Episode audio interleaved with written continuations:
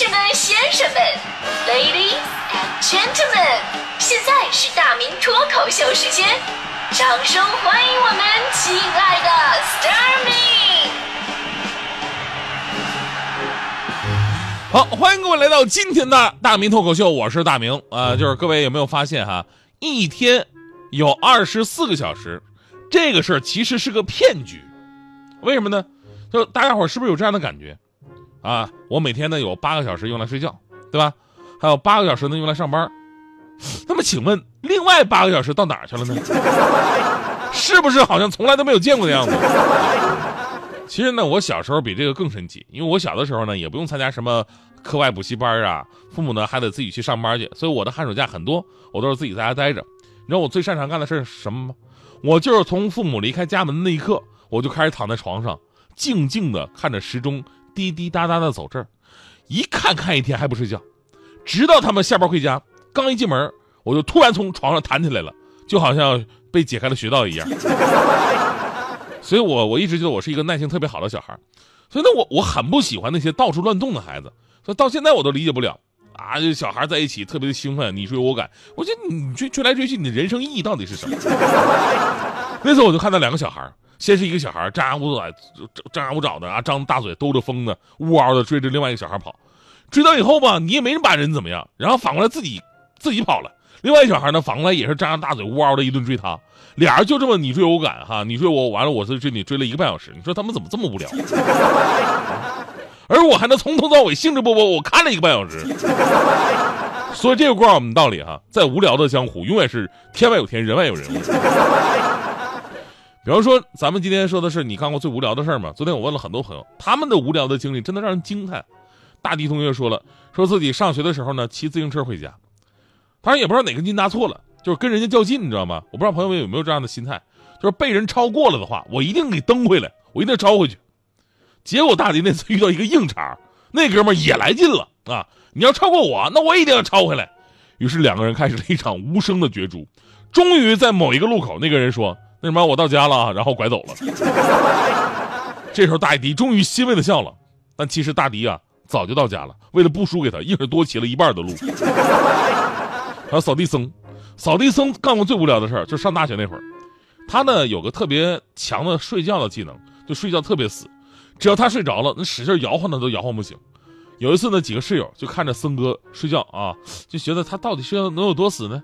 于是啊，这几个人就拽着他那个床垫的床角，把他兜起来，抬着往外走，走了好几百米，森哥一身腱子肉，你知道吗？差点把把他们几个人累死。后来啊，森哥说，其实他早就醒了，就想看看他们到底能走到什么时候。你说你们寝室是不是一个比一个无聊？所以呢，在这些无聊的事件当中，我总结出一个规律，那就是，当你很无聊的时候，本来呢是想做一些事情打发一下这些无聊的时间，结果发现你做的事情反而更加无聊，对吧？当时呢觉得哎呀可能很有意思，对吧？但事后总结一下，一点意义都没有。所以接下来呢，我就说一个最近刚刚发生的，可以说是史上最无聊的吵架。那当一个人无聊的时候，跟另外一个无聊的人，俩人发起了矛盾，那真的是世界上最可怕的事儿。齐鲁晚报二十四号发布了这么一个消息，说这个天津某小区的业主的微信群里边吧，有一位男业主跟一位女业主因为一件事儿，俩人在群里边吵了一宿。你听好，真的是吵了整整一宿。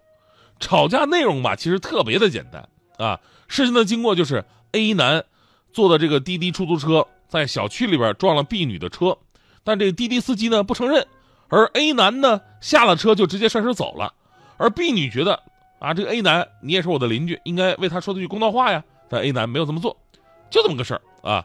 结果那俩人从晚上十点多开始，在小区业主群里边开始了各种的争执，不眠不休，一直吵到了早上七点，记录是几千条，除了各自的陈述事实。和当时的自我心态，还变着花样的彼此挤兑，从歇后语到哲学探讨，各种车轱辘话来回的说，谁都说自己有理，谁都不服谁，整整吵了九个小时，比上班都多一个小时。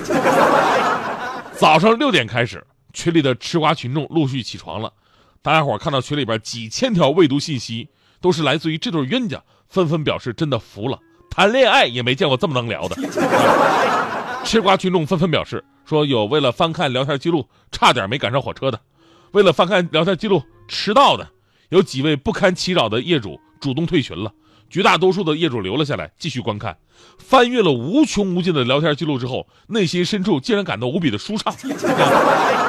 那么这个事件最新的进展就是，女业主并没有退群，也不在群里边说话了，而男业主呢也没有退群，而且作为群主的他还踢走了好几个其他的业主。可是直到最后，车祸的问题也不知道是怎么解决的。所以我只想问一个问题：你们白天真的不用上班吗？啊，你知不知道一个上早班的？晚上还要写脱口秀的人，我晚上有人给我给我发微信的话，我都是装作我不在服务区的呀，对吧？这个世界上吧，这无聊的人有很多，有的呢是工作无聊没有目标，有的是生活无聊没有乐趣，有的是做人无聊没有存在感，有的是身份无聊就没有一个懂自己的人，所以呢，去做一些无关痛痒的事情打发时间，却让人觉得更加的无聊。在这里给大家伙讲一个正能量的小故事啊，一九六四年。当时呢，以环境艰苦闻名的南非罗本岛监狱迎来了一位犯人，编号是四六六。他呢被关进了一个不足四点五平方米的单人牢房，每天仅仅有一点点的放风的时间，没有任何的生活乐趣。而且这个监狱以残酷著称，每天要采石场搬运石头，生活极其枯燥不说吧，动作稍微慢点就会被狱警毒打。但是呢，这位四六六号囚犯就发现了监狱有一块空地。于是他大胆的向监狱长提议啊，说在这个监狱的空地的这个院子开辟一片园子。他刚一说出口就被人家否决了，但是他并没有灰心，几乎一有机会就把自己的想法说出来。经过无数次的否决，他的愿望终于实现了，监狱同意他在这开辟一个园子。此后呢，一到放风的时候，四六六就会来这儿种菜。其他的犯人呢，反正也无聊嘛，那我就来帮忙吧。菜越种越多，地越拓越宽，最后竟然变成了一个小型的农场。囚犯跟狱警的饮食由此也大大的改善，而狱警此后再举起鞭子的时候，心想，不对啊，这是给我送菜的哥们儿啊，打不下去了。而罗本岛的监狱生活呢，也渐渐变得温暖和有趣了起来。然后呢，四六六又开始申请了，申请组建一支球队。终于呢，囚犯们在周六可以踢球了，还组建了自己的球队。随后呢，罗本岛球队规模也越来越大，甚至还有了自己的足协，叫做马卡纳足协。足球狂热席卷了监狱，生活枯燥的一些白人狱警也拥有了自己的拥趸。那罗本岛足球的兴盛呢，又催生了其他的球队项目。最后，这个地方奇迹般的办起了一个所谓的夏季奥运会。这个四六六号囚犯把死气沉沉的监狱变成了生机勃勃的囚犯天堂。这四六六号是谁呢？其实他是一个名人，就是后来的南非总统曼德拉。曼德拉说了：“只要有心，你也可以。”所以你看啊，这事告诉我们道理啊，无聊的人呢，把日子过成打卡机，上班签到，下班睡觉；有趣的人呢，把日子过成了万花筒，你横看竖看都能看见新的可能。没有无聊的生活，只有无聊的人。如果你有一个目标，那就不要犹豫，每向前一个脚步，都是你人生存在的意义。当然，这个意义啊，我们说是做正能量的事儿，对吧？你不能是恶趣味的捣乱。我我在这我我必须得说一下徐翔同学，徐翔有一次真的中午我就看着他百无聊赖，他突发奇想，把我们两个同事笔记本上那个无线鼠标的 USB USB 接头对吧，互相交换到对方的机子上插好，然后人就跑了。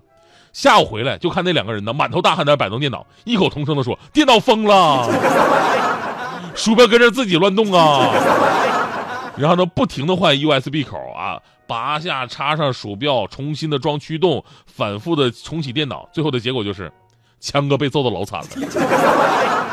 要不是我把全程都用手机录下来，跟那两人告密的话，谁能想到有这么无聊的人？人人都是这样的匆忙长大，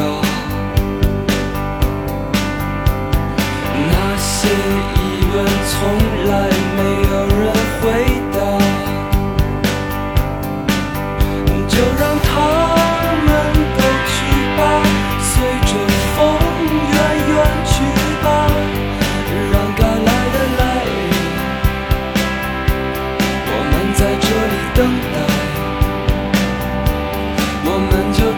唱唱唱唱，那些东西大妈都不能给你。那些风雨，你也别想去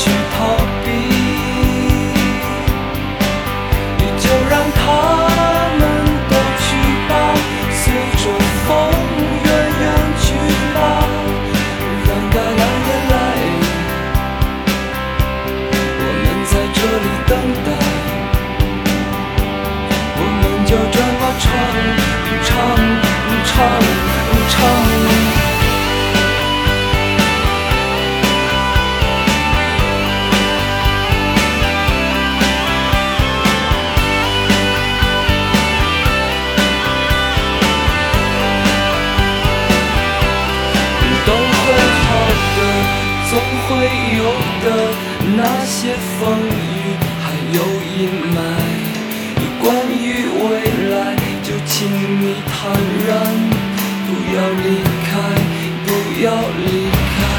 都会好的，总会有的。那些风雨还有阴霾，关于未来，就请你坦然。